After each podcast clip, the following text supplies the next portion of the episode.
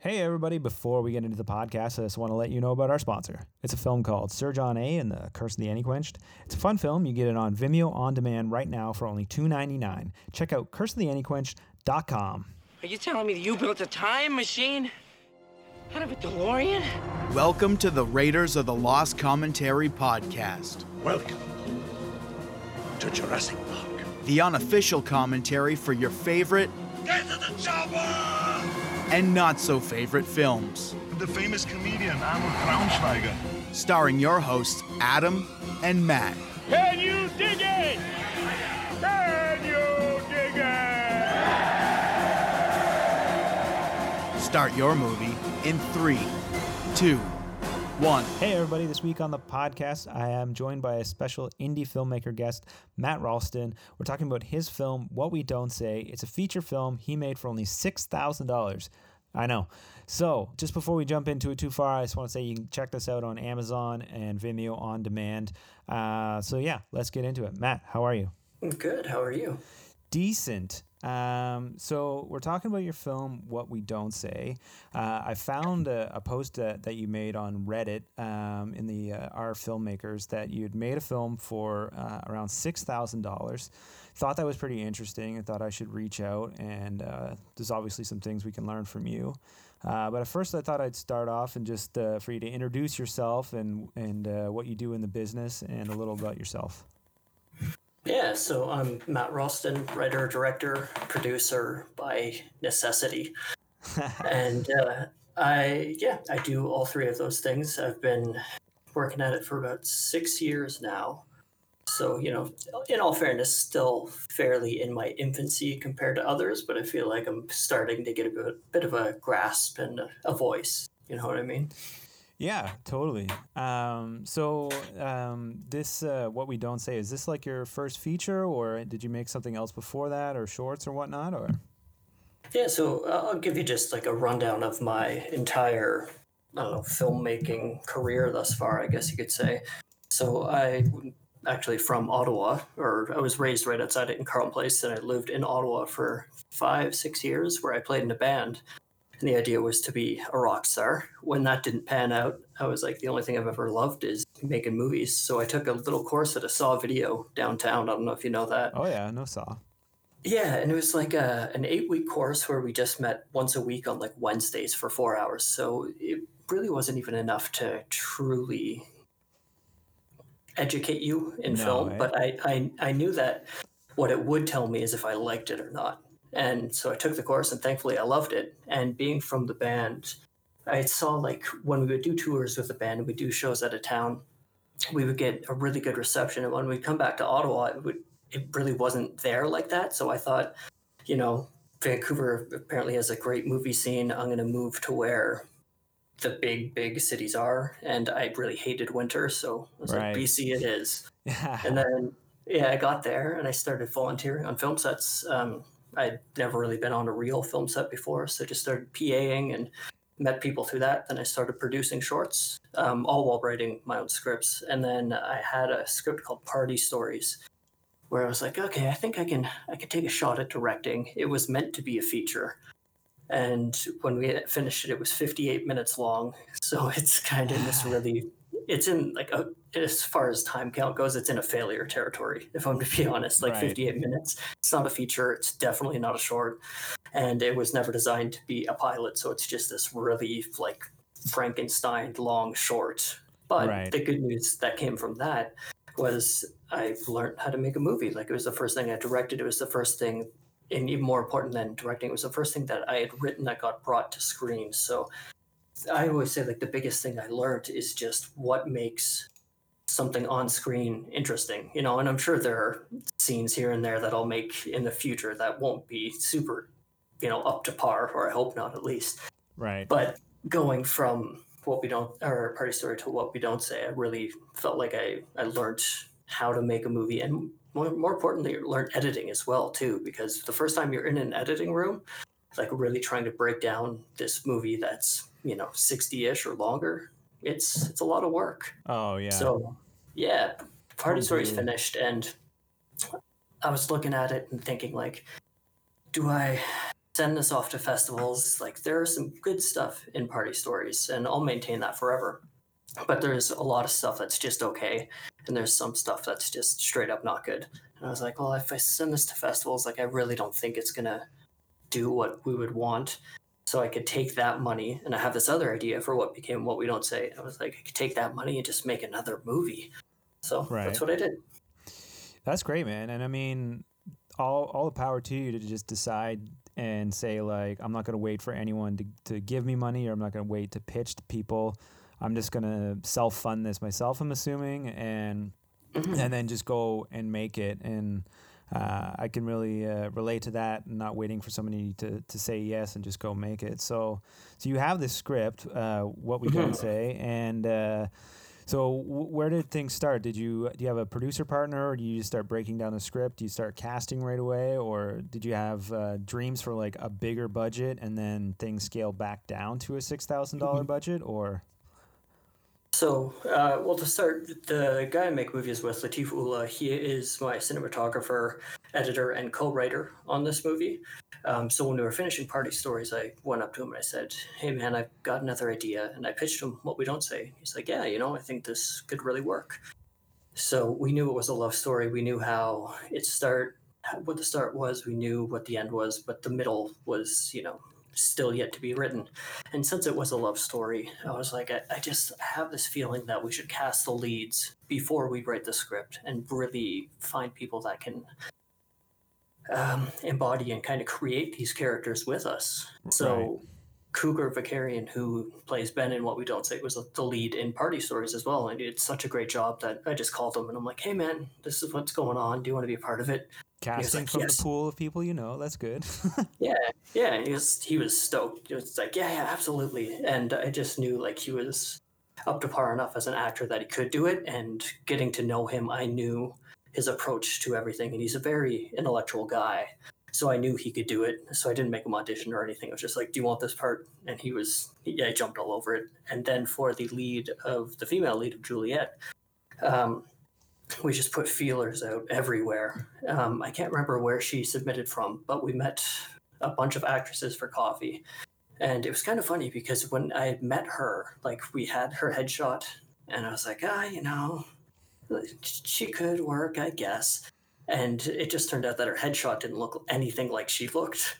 so that happens a as, lot, eh? Like you meet people in the casting, and you're like, wait, that's you? yeah, yeah, and not in like a Not a bad Like, way, it- but just in Yeah. So we met with her, and you know, at this point, it's just a pitch. We have nothing written. We have a beginning and end, and kind of a general feel for the characters. okay. So it's just us telling, you know, beginning, end, throwing around possibilities of what could happen, and in the middle to, you know, really bridge the beginning and the end, and just talking character. And it was pretty clear from uh, her first meeting that was between her and another girl. Okay. but she was she yeah there's just she had the right energy to her. So we hired her and then just got off to writing. And with the two leads in tow we just through every draft we would send it to them meet up with them talk with them say you know what do you think? And really base all the rewrites around their notes our thoughts. And i tried to be pretty merciless with it the first draft came out at 89 pages. So Latifa and I wrote the first draft. It was 89 pages, and then I did the subsequent drafts. And I remember we had the first draft, 89 pages. I sat on it for like two weeks, and then I opened up the document one day and I cut out 60 pages. All this is gone. And then we went up to 113 pages on that draft. okay. So you Yeah, worked on so- it for a while then. Yeah, from initial pitch to when we shot was just over 13 months. And I will say, um, credit to your your DP, uh, Latif. It, it, this film looks expensive and it looks really legit shot. Uh, and uh, I'm, I'm assuming just like with him being a writer too, like he must have been thinking about shots and, and how he like you guys were going to execute these scenes and, and actually pull it off for you know a minuscule budget. Yeah, totally. Like we've always been resourceful filmmakers, I guess. And initially we were set to like the way we were going to write was we wrote the first draft together. I would do the second, he'd do the third, I'd do the fourth, he'd do the fifth. But once it came to the second, we were like, there's so much prep to do if we're shooting for no money that I'll tackle the writing and he'll go off and, you know, we'll have our conversations. Then he'll go off and find out how we're going to shoot this. And the good thing about having him on through the entire thing, other than he's insanely talented, is you know, we were always on the same page. And if we weren't, it was ironed out very early because, you know, I'd write something, say, here's kind of what I'm thinking. And then he would say it'll be difficult because of X, Y, and Z for me on this end. And we would, we don't really fight or anything like neither of us get angry. And we're all in this to make the best movie possible, not to inflate our egos. So working in that way, it was just very organic. And any potential issues we had were ironed out well before we got to set because i'm sure you know as you know when you get to shooting enough things are going to happen that are going to be difficult. Exactly that you yeah. you need to iron out everything you can before you start shooting. Yeah for sure. Um, so yeah walk me through a bit of that then like the pre-production like did you have right with knowing you have locations in mind and like oh i can get these locations sort of like the rodriguez method? Or did you sort of just have indescript locations and then whatever you could find that's what you'll use or um, a lot of the Rodriguez method, and also it just came to my head. I never answered your budget question. Oh, so yeah. the the whole idea with this movie was okay. I've got six thousand bucks. Like if we need to, we will shoot on that, and we think we can get it done. Obviously, we can make an even better movie with more money. So the approach we took was let's prep this for six thousand dollars, but have this alternate reality unwritten version that we've just talked about quite a bit in our head. Right. Um, so if we get money, then we can just kind of easily switch over to that. But if not, then we're already prepping for this. And one of the things, you know, you make a movie for six thousand dollars. People are not doing this for a paycheck, right? No. So what I would, yeah, what it's I would not, tell it's people not is, an actor gig either. yeah, yeah, totally. But what I would tell people is like, look, you know, here's what we have. And by the time we brought anyone on other than uh, myself, Latif, and the two leads, we had a script, right? So I would say, here's the script. Like, you can tell the movie we're trying to make. For us, it feels like a festival piece. Like, I really think this is going to do well in festivals. And this isn't going to be a big uh, paycheck for you, but I can promise you that one thing that will never happen is we will not get close to shooting and I'll tell you we don't have the money. Like, even, even if you're not getting paid, this is something that's going to get made. So, you know, I'm very upfront with people. Um, I don't like lying to people, and I really believe in the uh, under promise, over deliver. So, just kind of being very real with people and saying, you know, even though you're not getting a paycheck, this will get made. And if you have just a little bit of faith in me, I bet you we can get a little bit of success with this. Getting something made, regardless of budget, is its own challenge and achievement in and of itself. So, yeah, congrats to you Oh, for yeah. that. But um, Thank you. Yeah, if you don't So- mind getting to specifics, then like where where did that money get spent? Yeah, yeah. Um, so largely it was. Um, well, I'll tell you the things we got for free first. So like most of the yeah, most of the locations were free. Like we shot at my house, some friends' houses, and with the with that, like if I'm ever asking someone, you know, can I shoot at your house? It's not, can you go live somewhere for a week? I don't have anything to pay you, but just, you know, go away for a while. I need your house for a week. It's, you know, let me get in there while you're at work. I'll be gone by the time you get back and I won't break anything. and most of the time they're like, yeah, yeah, that's cool. So we got a lot of our locations for free. We paid for a couple of them. There's a scene in uh, a coffee shop. I threw them just a tiny little bit of money, but the the owner was so nice that she I went up to her and said, "I'm I'm making this movie. I, I wrote the script, and this coffee shop's around the corner from my place. I kind of envisioned shooting it here. Like, would you let me do that?" She's like, "You want to shoot a movie here? That's amazing." That's great.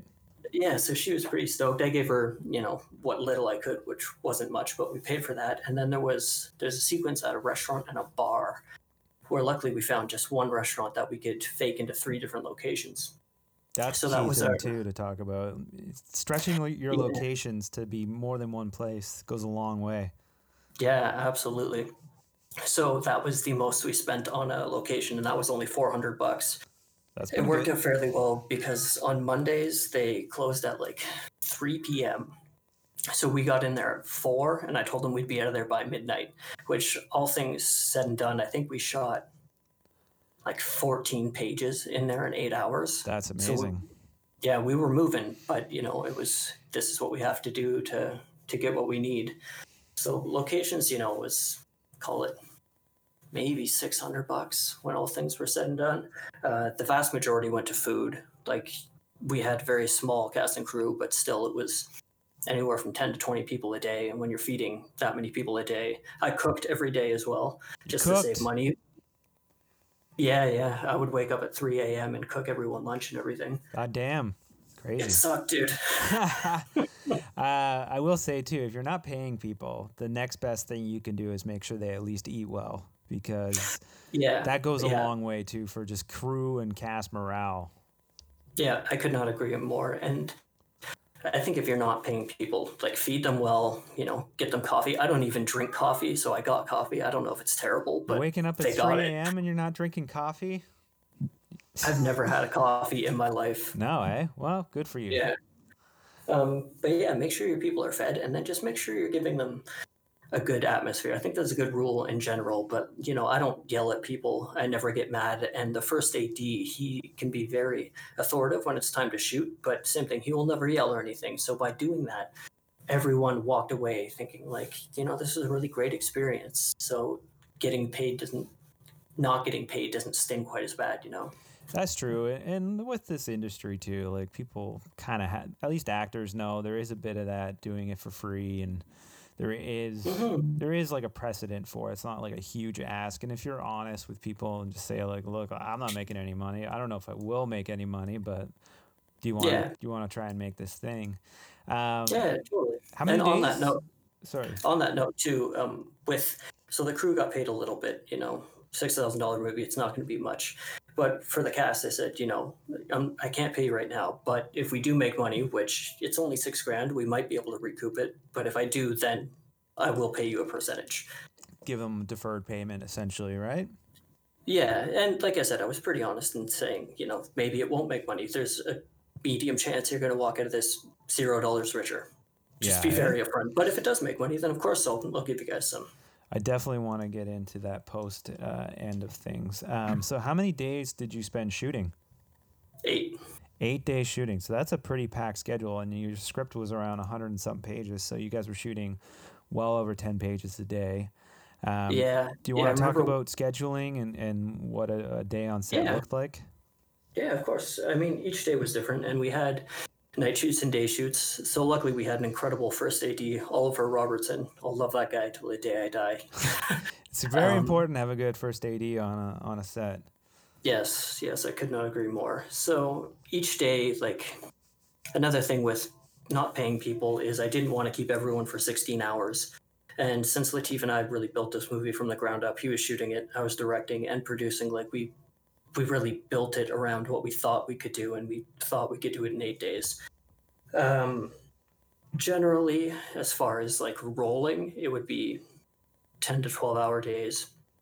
You know, crew would show up a little bit beforehand. We didn't have a whole lot of equipment to set up.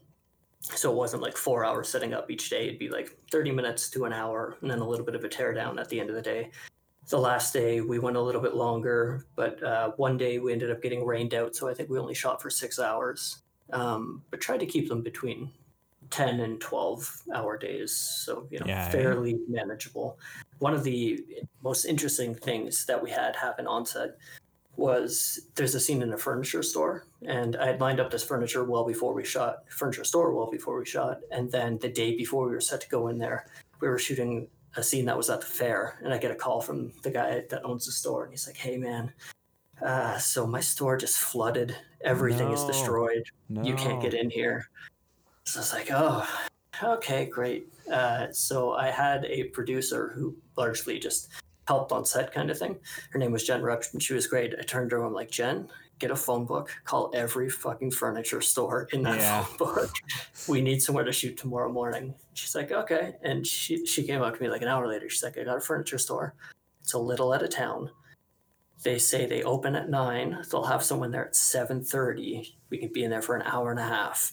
And I'm like, well, that's all we got. That's all we got. So we showed up the next day at seven thirty. Whoever they sent there was late by like twenty five minutes. So they let us in, and as soon as we get in there, we're like, "The scene we wrote does not fit this furniture store. No. Give me five minutes, guys." So I rewrote the scene in like two minutes. I'm like, "Here's what we're shooting. Go," and we just shot it. And thankfully, it actually ended up being a pretty good scene of the movie. A lot of people comment on it, and they're like, "Oh, I thought I like that one. I thought it was really funny." That's So, great. no. You got to really think Two- on your toes like that, especially on such a Mhm. small scale, right? Yeah. That's great, man. And uh, so, coming along like production, like, did you guys have to do any reshoots? Uh, did you guys get it all in one go, or like how how did that Yes. Yeah, so I was going to touch on reshoots. It's eight days for principal, and then we had technically like a air quotes ninth day.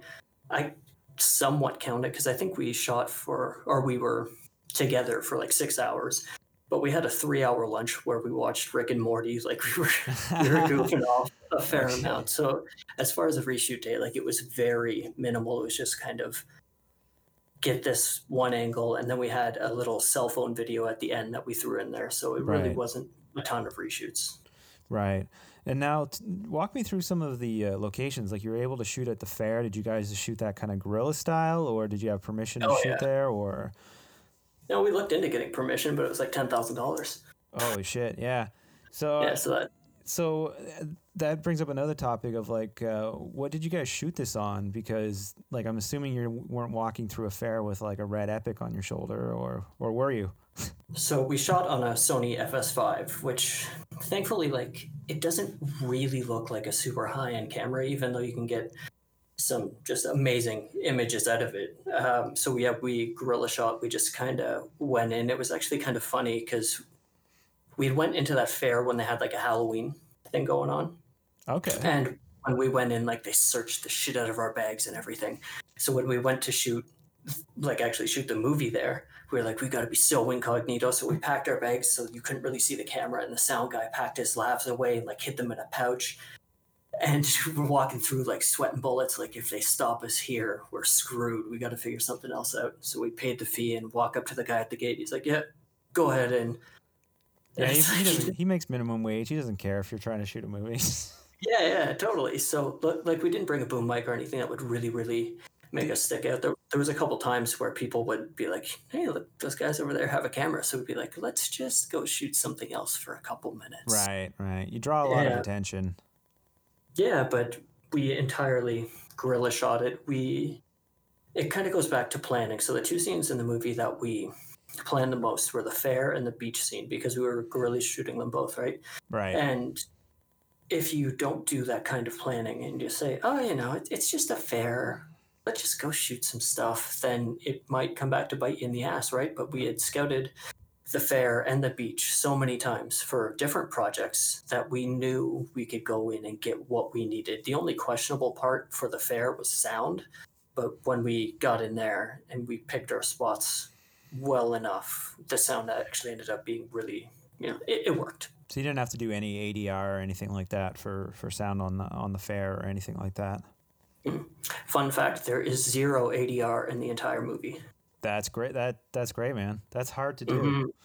I agree. Um, so yeah, obviously shooting in those locations, like it, it buys you a lot of production value, and especially on like a smaller film, every bit of extra money you can make it look at like it's on the screen goes a long way. Did you run into any problems uh, like with distro, like not having like a permit for for any of those places, or have you run into that problem yet? Nope. Or should I cut this part out of the podcast? No, honestly, I kind of thought about that as well. But again, I did some research beforehand, and like you can't. We didn't show logos or anything like that because that they can get you for. But if you go guerrilla shoot something and later they're like, you shouldn't have done that, they can't hold up your movie or anything. no, right? I guess not. there's no copyright there. And realistically, like once you've gotten out of there, as long as you're not filming like a faux murder or something like Right, that, yeah. no one's gonna really care. Right. I guess like uh, the the other movie there, the the uh, the one that was shot in Disney, the horror movie. They they they, uh, they had that countdown, right? Like days we haven't been sued by Disney, and I think Uh-huh. Disney just like released a statement, something to the effect like we're aware of it, but whatever, we're not going to bother going through with a lawsuit just to give them more press, you know? That's the whole thing, right? And in that case, they did it really, really smart because they're basically baiting them. They're like, "Yeah, sue us. Come It'd on, be great for us. it. Yeah, it's, yeah, exactly. Everyone will be so pissed at the mega corporation that's suing the little guy, and we'll get tons of press. This is great." exactly. Um, so, um, so you get through production. Um, did you guys, aside from like the furniture store, was there any big hiccups other, other than that, or did it all go pretty smoothly? Did you feel good about it after you shot it?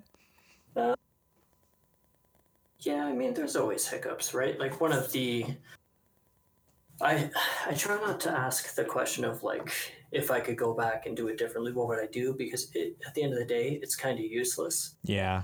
Um, but I remember the only times I was kind of disappointed with what we had on set. The big one is extras. Like if you're doing Oh, it's a so movie hard. for yeah for no money, even your buddies like they'll come out one day, but if you need them for two or three, you're pushing it. yeah. So there's two scenes. We have a concert scene, which we actually managed to make make it look pretty populated. And then there's a scene where there's a house party, and every time I watch those scenes, no one's ever commented on it, but I'm like, ah, I know if we had a couple more bodies, this really would have went quite a long way. Yeah, I, I share in that uh, that that sentiment too. It is tough, and even if you offer to pay people, like just getting people to come and sit and do nothing for the day, or just interact on repeat in the background, like uh-huh. I don't know. There's a reason why there's extra unions, you know. Yeah, you know what was weird? Like one of the first things I ever did was just volunteer to be an extra, and I remember going into it um, because I was coming from the band, like playing in a rock band, right? So I was like, "Cool, this is a real movie set. They have cameras. That guy's a director, and there's actors." And you know, you just kind of do whatever they tell you in the background for a couple hours, and then they'll cut on a take, and they're like, "Okay, it's lunchtime." And the people I had gotten to know, I was like, "Well, let's go grab a bite to eat," and they're like, "Grab a bite to eat." They bring food in. I was like, "We get fed." What? That's funny, man. Yeah, and you know that's just because I have such a, a huge interest in movies. To ask the average person, like, do you want to come sit in this chair for four hours and pretend to talk to nothing? You know, I could see why people would want to do it. Yeah, it's tough. It's a tough ask. Um, so you guys um, get out of production, and then so your DP, who is also your editor. Um, Yeah. So are you involved at all in the editing process? Is does he start right away, uh, or or are you kind of like over his shoulder a bit? Like walk me through a bit of that. Yeah. So as far as the the like rough cut, where he literally, you know, he organizes all of his stuff. I don't need to be there for that, and then he just throws takes together for the first rough cut. I, I wasn't there for any of that. Uh, also, before I keep going with that, the one thing that you learn going through editing, especially editing a feature, is there's a Scorsese quote that is if you aren't physically sick watching the first cut of your movie, you've done something wrong. Yeah, And exactly. both times I've had a first cut, I'm like, this is the worst fucking pile of shit I've ever seen in my entire life. yeah.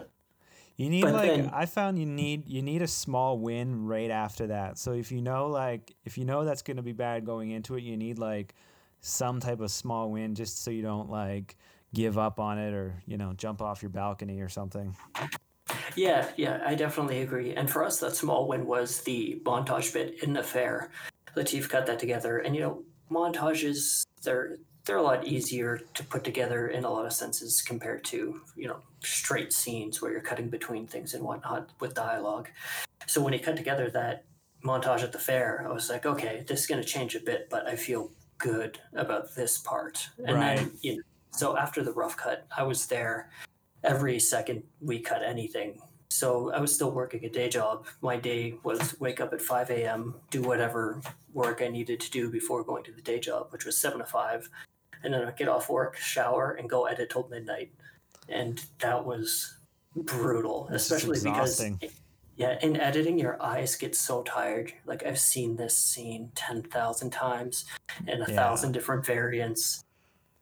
It Um, loses yeah. its sort of like uh, you lose sort of touch of it and like or scope of of uh, of the scene. I, I've heard of people uh, putting the timeline in its own separate thing and then flipping the screen, so it's like you're watching something new.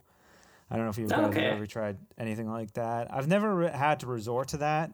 I've never gotten that desperate, But uh, I know what you mean. Like you end up looking at something, and you're like, I don't know if this is good or if this is good or if I'm just used to this now. So Yeah, exactly. And I think that's something that if you didn't have it, like I know a couple filmmakers, well, I don't know them, you know, I've spoken to them briefly, where they've, um, I've seen their movies through various means, and they'd say, you know, yeah, we felt really good through the entire thing. No self doubt, no doubt in the movie. Just like it was great. We did a couple cuts, and it was, you know, it's it's good. And then you watch it, you're like, oh, you could have used a couple more cuts and a little more self doubt. yeah, yeah. Self doubt goes a long way. It does. I think it's very critical, and like, don't get me wrong, it feels terrible at some points. You know, you genuinely think you made a disaster, but you keep carving away at it and trying to refine it, and it, it, it'll come out well in one way or another. Um, but yeah, that self doubt can hurt from time to time. Yeah, it can also Yeah. stop you from finishing a project, and, and so on that topic, like, how did you guys decide get to the point where you're like, okay, we we got to lock this cut? Did you guys have any deadlines in mind, or or was there just a point where you felt like this is this is the best we can do with what we have, or So we did have a deadline. I was moving to Ireland the following May. oh, cool, And so we finished Canada Day, and the next May I was moving to Ireland. So I was like, you know, we got ten ish months. We we can make it work in ten months. So we got we did six cuts of it, the rough cut, which you know arguably, arguably counts, and then the other five we did three cuts or no, two cuts together, and then Latif went off, did whatever he wanted in like an editor's pass. Then I went and did whatever I wanted in a director's cut, and then we just sat and we watched both of them, and we said, okay, here's what's better from Latif's version. Here's what's better from my version. Here's what we can take from both and make into something. Because uh, the bottom line for anyone working on any project I do is I say I only have three rules: be good at what you do, want to do it, and don't be an asshole. And this is gonna go great. So like, as long as we're all here to make the best movie possible and not pump ourselves up, then we truly can't lose, right? So like when we have this editor cut and this director's cut, we're looking at them as dispassionately as possible. So if Latif says like, you know, here's why I prefer mine. I think yours in scene 14 is really bad in X, Y, and Z. Then if you don't really look at it from a stance of ego, you can say, okay, what is best for this movie? Then I think you always get a win out of that. So from Yeah. those two, yeah, from those two cuts, we just decided what was best for the movie in the sixth cut, and then you know watch it one more time, make sure there's no frames that have to go there or anything like that. Because at that point, you know, you're not taking out scenes or anything like that. right? You're just so just- adjusting, fine tune adjusting things. Yeah, so make make sure everything's tuned, lock picture, and then send it to sound people and everyone that does their thing. Yeah, so that's the next thing I wanted to get into. Like, uh, did you guys send this off to get like a, a mix done somewhere?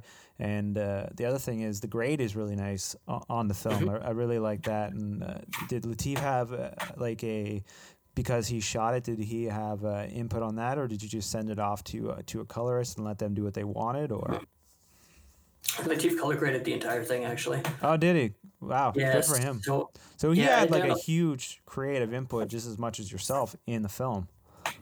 Yeah, definitely. As far as visuals go, it was definitely a 50 50 thing. Like, once, like I mentioned, we did the first draft of the script together, and then I did all the subsequent ones. So, as far as like the scripting, I would say that it was, it's a lot more of my voice than his. But when you get to strict images and color and stuff like that, it was at least 50 50, if not leaning a little bit more towards Latif. Yeah, eh?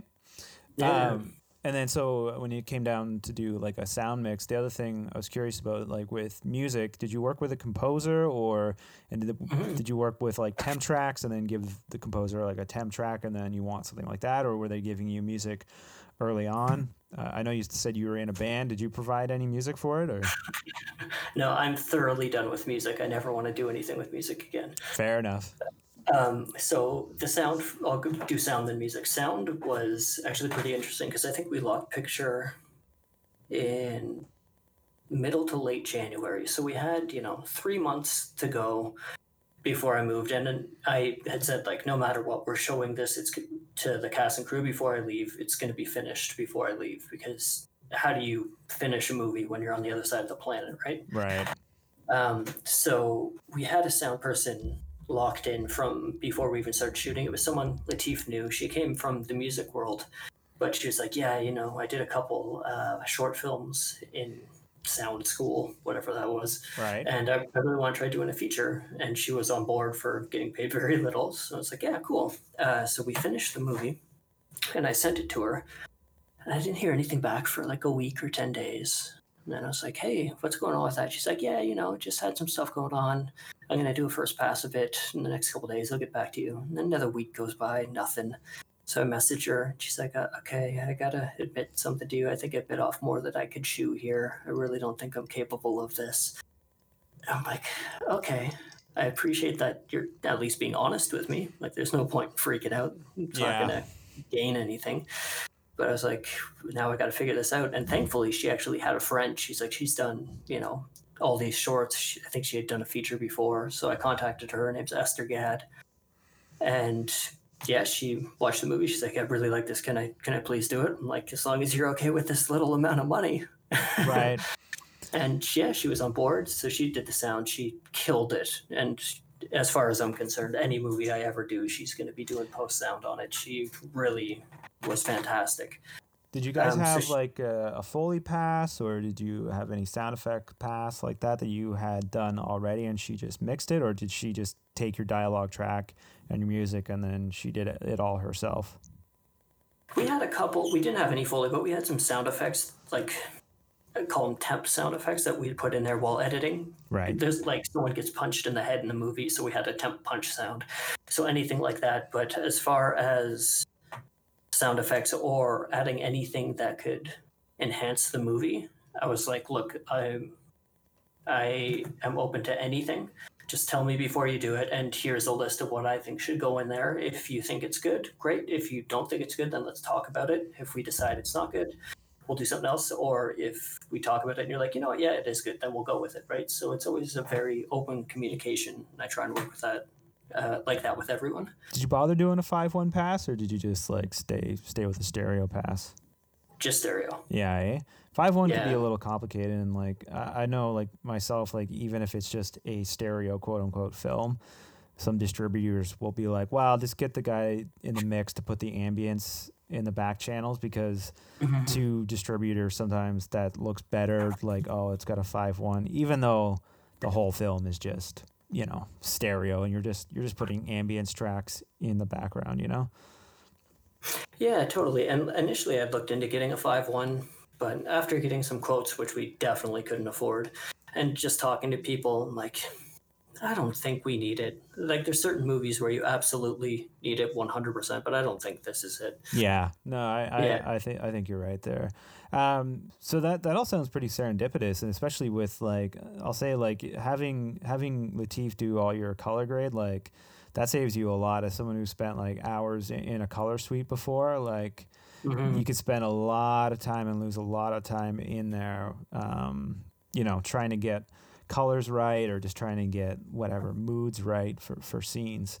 Yeah, Um, totally. And like as far as color goes, it it's a massive amount of input from Latif as well. But like we had done mood boards and everything. We watched a bunch of reference films before we started writing the first draft. And so color and look and all that was something we talked about for well over a year before we even shot it. So by the time it came to the color grade, like he went and did his thing, and when he sent it to me, it was like very, very minor notes, like this black is that, this should be a little Right. brighter, that should be this. But building it in that way, we were on the same page that so much that it made it pretty easy. That's great.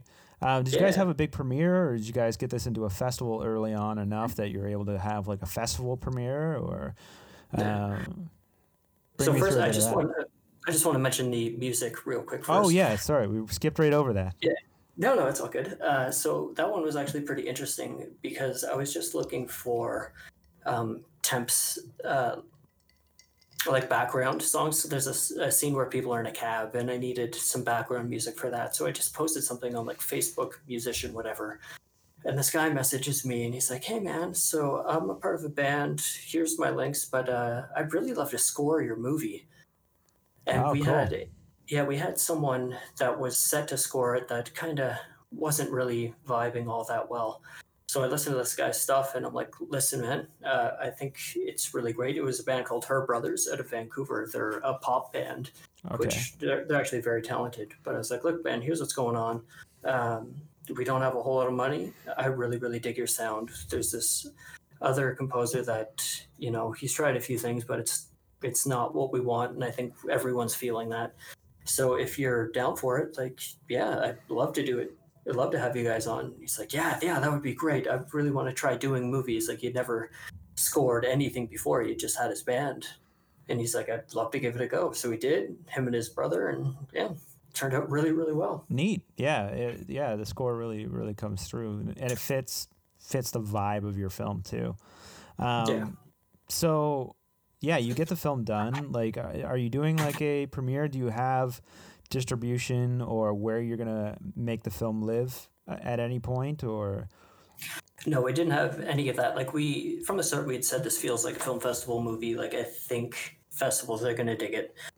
So we just started firing off to film festivals. Um, looking back at it, that's one thing I could have researched a little bit more. There's so many ways. like i don't know about you, but I when I'm on FilmFreeway every now and then, I'm Mm-hmm. like, is this a real festival or is this a scam? Yeah, yeah, absolutely.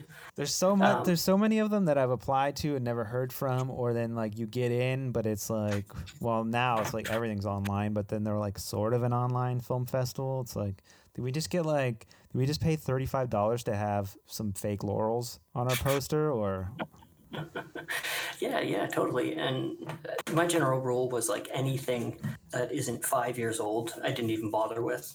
yeah, and, fair enough. eh? And then once you apply, it, like just just research it, right? So yeah, we just kind of researched what we thought we could get into and what we would fit with. Um, looking back at it, we should have made. Well, I don't know. It's hard to say. I'm a big believer in if you like the present, you can't hate the past. So, Yeah. and I am happy with the present. But um, we ended up having our premiere in this tiny festival in um, Texas called Fort Worth Indie Film Showcase. That's kind of fun which- though. If you go all the way down to Texas, get some barbecue.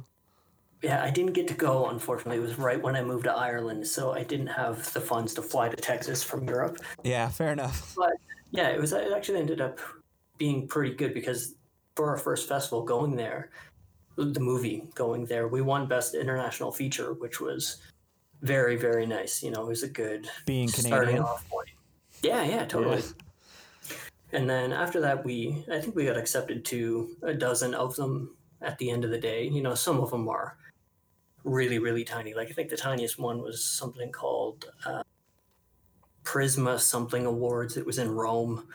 Like I oh, I think how- I, I, think I know what you're talking. Yeah, yeah, I think I know what you're talking about. yeah, like realistically, I don't even know if the movie played on a screen there. Did you get to go to uh, any of the festivals? Yeah, so we went to the biggest one we played at in terms of status was Calgary International. Okay, cool. Yeah, we went there, and I was actually lucky enough to get nominated for Best Emerging Artist of Canada. It's an RBC award. We didn't win, but just you know, being thrown into the ringer for an award like that was pretty cool. Yeah, very cool, man. Yeah, so we went to Calgary for there. We had two screenings, which was awesome as well. Did Q and A's at both of them, and I through all the festivals I went to, I taught um, seminars on how to make a movie for no money. So Calgary, I taught that that there as well, and then we went to Full Bloom Film Festival in I want to say South Carolina, one of the Carolinas in One of them. Statesville. Yeah, and that's one that I actually preach about. I recommend that to anyone. They are fantastic. I met people that I still plan to collaborate with and I'm in touch with to this day from there. We when you go down, uh, you don't pay for anything aside from airfare. Like you land at the airport, they pick you up, they set you up in Oh, accommodation, awesome. feed you everything. The people there are really, really great. Uh, I taught the seminar there as well, and we ended up walking away with Best of Fest, which is Oh, that's fantastic. awesome, man.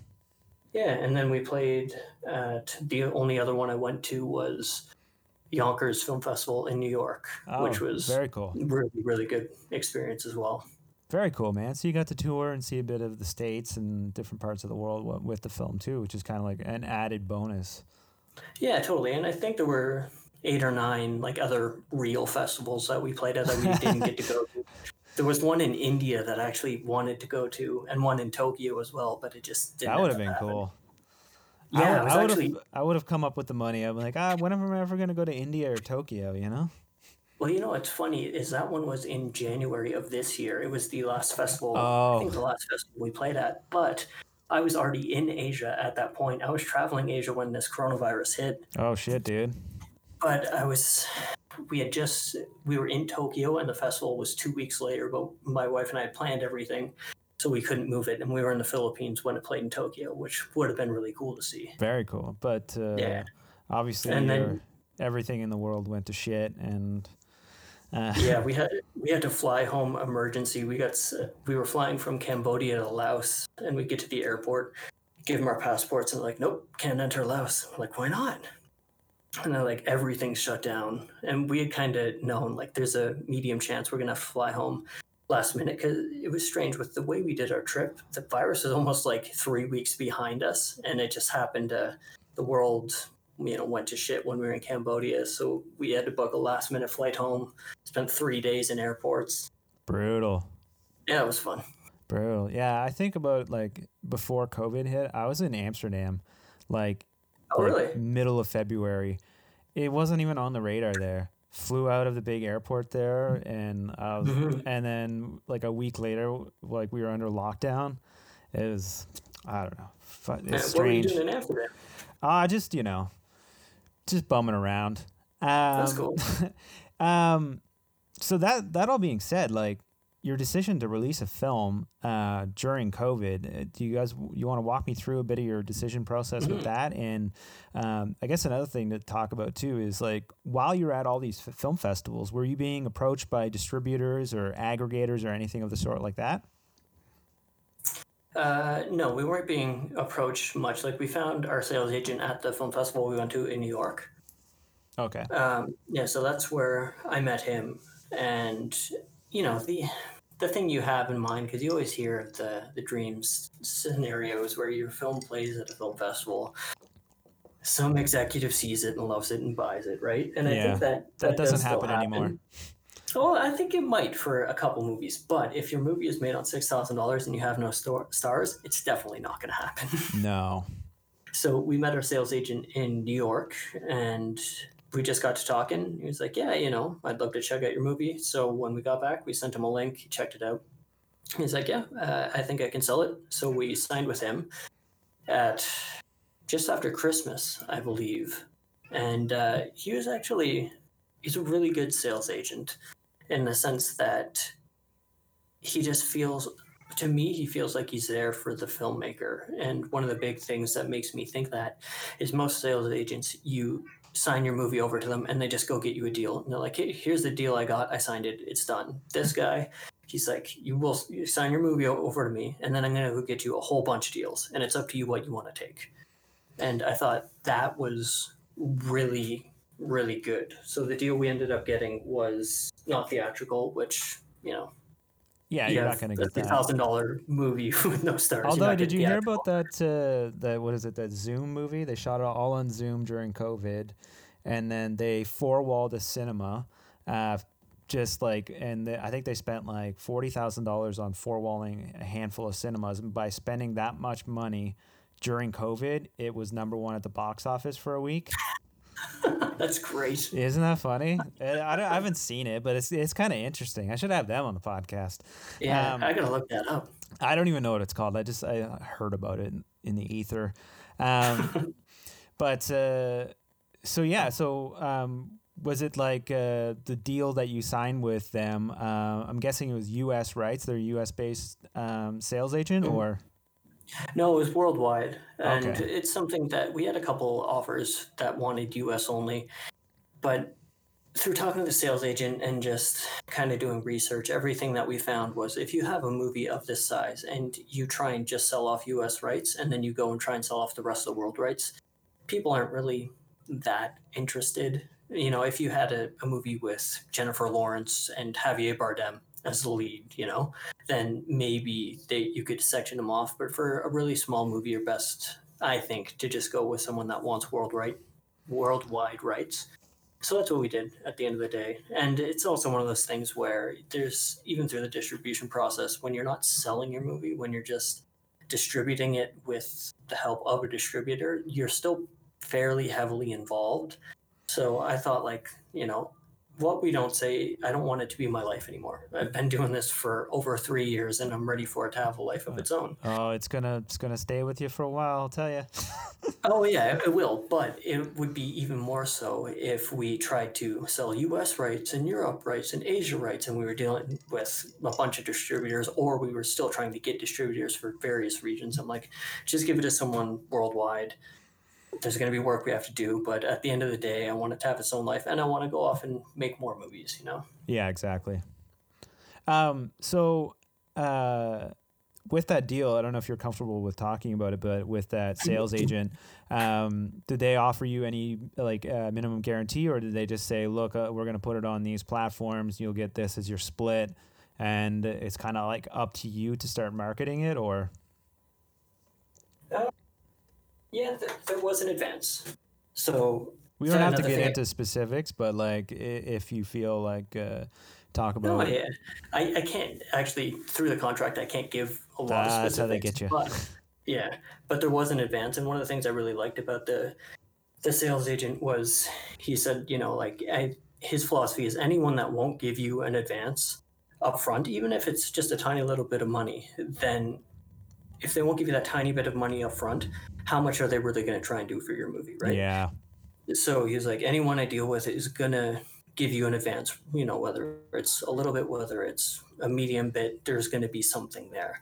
So we did get an advance and we do get a split on what whatever profits come in. We chose to do a lot of the work ourselves like we manufactured dvds got all all of our um, artwork in order and everything like that. So we paid more upfront to get a much much much higher split on the back end right. compared to like a, a licensing deal where you would hand it over to whoever. They would do whatever artwork they want. They can even change the name of your movie sometimes.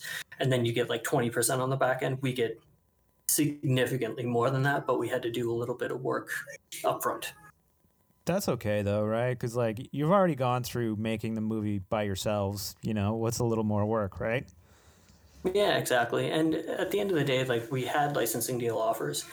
Um, one of the biggest things, though, is the thought of taking a licensing deal and having someone market the movie in a way where they think it's best for it to sell. And maybe it would go really well. Maybe they'd hit the nail on the head with the marketing, but maybe they'd change the movie name to like Tap and totally Yeah, ruin it, yeah. right? And I was like, we're we're already basically past the finish line. We might as well do this last little bit ourselves. And then even if it completely tanks and sells nothing, we still have a movie that is exactly what we wanted to make and comes out that way. That's great. Um, so do you want to t- walk me through a bit of uh, the marketing that you did? Like, obviously, I know I found you on Reddit. Um, Do you want to talk about if if you saw any bump in sales um, after the Reddit um, post that you made? Like, you made a Reddit AMA, like I made a movie for six grand, um, and and you answered a bunch of people's questions. I found it I found it pretty interesting, and obviously interesting enough that I reached out to you. Um, But uh, yeah, like, did you guys do like sponsored posts? Did you like did you have a social media platform while you were filming that you were able to build upon? Do, let's walk us through a bit of that. Yeah, so I mean, like it's a six thousand dollar movie with no stars, right? Like building a presence is hard. It still is, even. It's hard if you have stars. I'll tell you that. Yeah, yeah, there you go. Like anytime, it's hard. So one of the things that I had learned from doing party stories was when we started doing party stories, we did a whole bunch of like promo videos in pre-production, like stills and all that kind of stuff.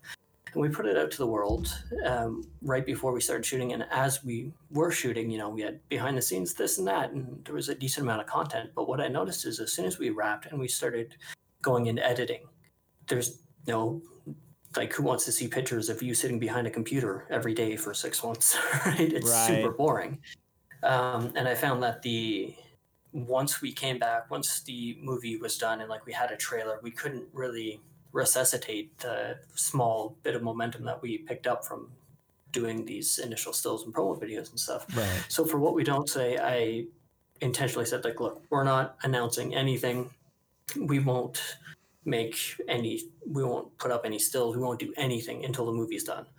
So basically, we finished the, we showed the movie April 27th to the cast and crew of 2019. And right around then, we just started saying, like, you know, here's a poster, here's a still, slowly started building stuff because we wanted, once we started submitting to film festivals, we wanted the momentum to be on the upswing, not dead. You Right. Know? So once once that happened, we started releasing everything. You know, we released a poster, trailer, behind the scenes, this, that, and the other thing. And then when we were in festivals, we had stuff to release, and you know, just we had more content and more of a we could have more of a social media diet for our consumers that Right. could keep um, and I actually think that that's the right way to go about it. Now, if you're doing crowdfunding, you probably can't do it that way because you need to raise money before you shoot. But for us, it was absolutely the right thing. And as far as like an uptick in sales from the Reddit AMA, it's hard to say because I did that was either the day it came out or the day before. So we hadn't really had a ton of sales yet because the movie hadn't come out. We had some pre-orders and whatnot. Um, but I think what's the date today? 23rd. Yeah, so the movie's been out for nine days now, and it's done significantly better than I would have thought. and So how much that- like uh like is your distributor are they giving you feedback like like uh, oh these this these types of posts seem to be working or whatever you're doing is doing well or do you, are you in communication with them or how's that been going No, we're kind of uh, on our own in that sense. We don't communicate all that much. And one of the things I really loved about the deal we got is the distributor can't, like most distribution deals, and you hear about this all the time. The distributor will be like, "Oh, we put fifty grand into your marketing, so you never see a penny, right?" oh yeah And with our deal, everything they do has to have written authorization from me. So if I don't approve it, they can't charge me anything. So it's really good in the sense that I'm kind of a, you know, master of my destiny. I get you guess you can say it sucks because it all kind of falls under my shoulders, but it's good in the sense that they can't just claim ten thousand dollars when they spent nothing. right having autonomy though in this type of world like I'll, I'll tell you like i've been i've been put through the ringer a few times with deals like that and Mhm. uh yeah there's no there's almost no accountability for them and any type of like accountability you could inflict on them you have to do out of pocket and you might not even see any of it any of it in the end right even if they are in Yeah. the wrong Yeah, totally. And that's actually one way that I'm really glad for this sales agent and the distributor. He's dealt with them a couple times. And one of the first things he said to me was, you know, here's the deal, here's what they're offering. Um, one of the reasons I really like them is because they're very transparent. They give you the numbers every month, and it's all in an online portal. You can go on and see it anytime you want. With this deal, they can't charge you. They can't just say, we put a billboard up here when they really didn't. Like Right. everything is very transparent and you'll know everything that's going on. And I was like, okay, that feels right to me, especially because I try to be really honest by everyone else. And if I was a distributor, that's how I would like to do things.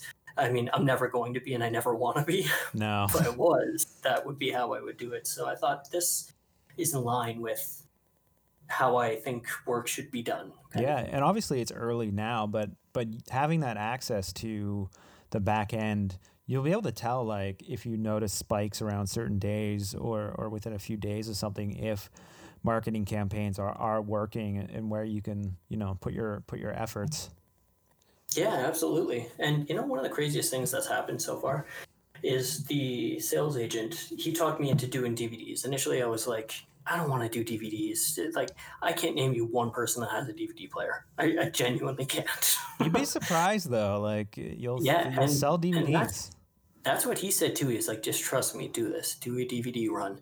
And he was like, you don't want to know one of the biggest places. Like, if you're lucky enough to get in there, they can take a lot of them off you. It's libraries in the U.S. oh really I, did- I had no idea libraries what and yeah he pushed for it thankfully i listened to him and even though everything shut down because of the pandemic libraries have bought a significant amount of dvds off of us so far so it, you know when you you have people that are interested in making your movie succeed that are in your corner and they'll push you into those things that you're kind of not comfortable with and thankfully they're right it's, it's really good did you do anything special for the dvd or is it just the film itself or No, we did. Uh, so obviously, there's the movie, you know, subtitles, stuff like that. There's some deleted scenes, your standard scene selection, and I did a director commentary. Okay, well. perfect. Yeah. Um, yeah, that, that I was always surprised too. Just like DVDs seem to sell well, and I think like I've always thought just like offering something on the back end to with a DVD as incentive, like a behind the scenes, uh, is always. I think it goes well for like you as a brand, as a person, like to hopefully get people interested in you, maybe as a filmmaker, check out other stuff you've done, or to maybe just keep a tab on you, or at least in the back of their head, maybe they check something else that else out that you've done. But uh, Yeah, totally. And I thought that too. Like, there was the option to just have, you know, play movie scene selection. That's it. Yeah. I'm like, uh, it, honestly, I want to give people more because DVD is more than renting it digitally. It's more than buying it digitally. And I feel like a lot of people that are going to buy the DVD from us, whether they've heard us through, you know, our podcast or your podcast or where, wherever we are, you know, doing film festivals and whatnot. If filmmakers buy these DVDs, they want them because they want to see a little insight in, into how the movie was made. So like I feel like I owe this to the people that are buying the DVD. And realistically, like putting in a deleted scenes thing, it doesn't take long. Doing a director commentary, the movie's 93 minutes. It took me 93 minutes. Like it's not that much of a time vacuum, and it makes me feel better that they're paying more for more of a product other than just a case. Yeah, exactly. Um, so with that deal that you have, so I'm assuming you guys had to fund that DVD production on your end, or Yeah. yeah, eh? Yeah, yeah, we did. But uh, do you have autonomy over that? Did your distributor make you use a certain service, or did was he just like get me a thousand copies by this day, or Yeah, that was it. He's like, we need X amount of copies. Um, they've set a minimum for it, but they're like, you know, go wherever you want. If they show up and they don't work because you went with someone that's dog shit, then you got to make more. yeah, But just make sure they work and get them here by X date. And I thought that was, again, that's really good. You hear about distributors that say, you know, oh, you got to use my guy. And it's like, okay, well, how much is that? They charge $600 a DVD, you know? right, right, right. And yeah, you're always There's some that. people that I'm sure are out there to screw you, Right. basically, right? the But- casting agent that you have to use their photographer. I've heard of that one a lot. I know, right? Isn't that scummy? Yeah, yeah. It's like, and then they have a certain rate or whatever. Every and then Mhm. everyone under that casting agent all has the same poses, the same three poses. It's like, ah, okay, I see what's going on here. Yeah. Um, well, that's great, Matt. Honestly, I, I, I, my hats off to you for pulling off a film for for six thousand bucks. Um, Thanks, man. It looks great, and it, it seems like you guys got a, a decent enough uh, distribution deal, which. I'll say, like, uh, as an independent filmmaker myself, to shoot something very cheap, to finish it, and to get it like out in the market where people can actually take a look at it, it's an achievement in and of itself. So, congratulations to you, sir. Thank you. Appreciate that. Um, so, uh, what's next for you? Do you want to make a, another film? Do you, are you have something in development uh, once things go back to normal, or? Yeah, yeah, totally. I'm actually, I'm really, really gearing up to make a horror movie next. That's easier to get into film festivals. I'll tell you that. and easier to sell too. Yeah, yeah. Like don't get me wrong, love stories have their their niche. You know, there are people that really want them. But I what I keep telling people is, do you remember when Napster hit and the bottom end dropped out of music? And just all sales kind of tanked. The one genre that never tanked and people still buy records with is country music. People Right. love buying country CDs. You know, know they're why. fans. It's just what they do. And when the DVD market bottomed out of film, horror movie is country. Like people that are fans of horror will watch anything. I wonder And if there's a crossover country and horror movies. Yeah, yeah, I could see it. Maybe. Um, and that's not me saying like you know I want to make the biggest pile of shit horror movie ever. It's just I think there's I've always really wanted to make a horror movie because I have this vision for a, a different kind of subgenre of horror that doesn't really exist, and it's kind of the horror. You know, they say make the movie that you want to see. yeah. I've always wanted to see this variant of horror. So I have this script that, I mean, I've written tons of scripts. That's what we don't say finish, but I have a script that I'm really, really happy with, and it's it can be done fairly cheaply. I would love to do it with a bigger budget, but worst comes to worst, I'll just make it for cheap again. And uh, yeah, I'm really excited to do do this one. It's I think it's my strongest writing I've ever done, and the idea of doing something completely different than what I've done before also really has me fired up. So hopefully, it's a summer movie as well. So hopefully, I can get that done next summer. Hopefully, the virus is done. Yeah. eh? Yeah, just kind of prepping for that. I'm looking for a producer right now because one of the like I I produced what we don't say. I had some producers working with me, but I did like 95% of it and going forward like I would love to work with a producer that can take over that main producer role. I don't want to give up producing entirely, but I would love to be able to focus more time on directing and writing and really finding like I have a true filmmaking partner in Latif, but I think if we could bring on a true producing partner to really, you know, make us a, a sweet triad, then I think Yeah. we could do something really great. Now, I can hear that, and having somebody else to deal with some of the other business ends or just just minutia of stuff to that bogs you down in the creative world. I I, I know full well about that too. Uh, well, that's great, man. And and if you if and when you you get that next uh, horror done, uh, I'd love to have you back on the podcast to to talk about that. Yeah, it'd be great. I mean, uh, also too, just like now that you've gone through the process and you have all these other relationships you've built up, going through it, it won't be as scary, or you know, you won't ha- face as many hurdles. Hopefully, um, so that's yeah, also and you've kind of proved that you can do it, right? It's I think it's going to be easier than if I was just a writer and I was like, I want to try directing this script. It's like, no, Right. I made a movie. Like, you know, it's a six thousand dollar movie. Don't get me wrong, it is not perfect. I am of the strong belief that you cannot make a truly great movie for no money. Like you can make good ones. You absolutely can. And there are a lot of good ones out there, but to make something truly great for nothing, I don't think it can be really done. Yeah, no. I agree. Especially on a first go of it, you know. Exactly. Um, So that's great, man. Uh, can you let people know? I'll, I'll put it at the start of the episode too, but you let people know where where they can see the film and where they can find you on social media. Yeah, totally. So I'm Matt Ralston Film. I'm mostly on Instagram. I think I'm Matt Ralston on Facebook. I have a Twitter. I never really use it, um, but I'm sure you could find me on there too. Also, I co-host a podcast called Filmcraft Podcast, and we go over how we made movies for no money, like basically step by step. So if anyone's looking for That's a great. how For sure, a crossover there. What's that? For sure, a crossover there. Yeah, yeah.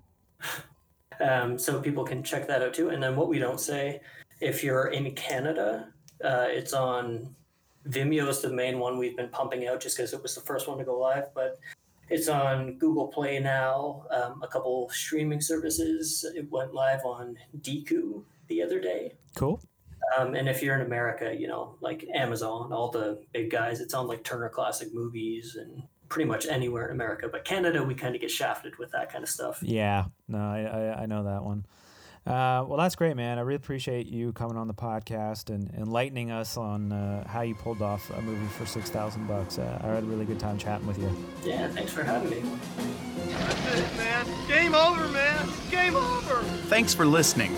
Be sure to subscribe, rate, and review the podcast. And be sure to follow us on Twitter at Lost Commentary, on Instagram at Raiders of the Lost Commentary, and like us on Facebook. I'll be back.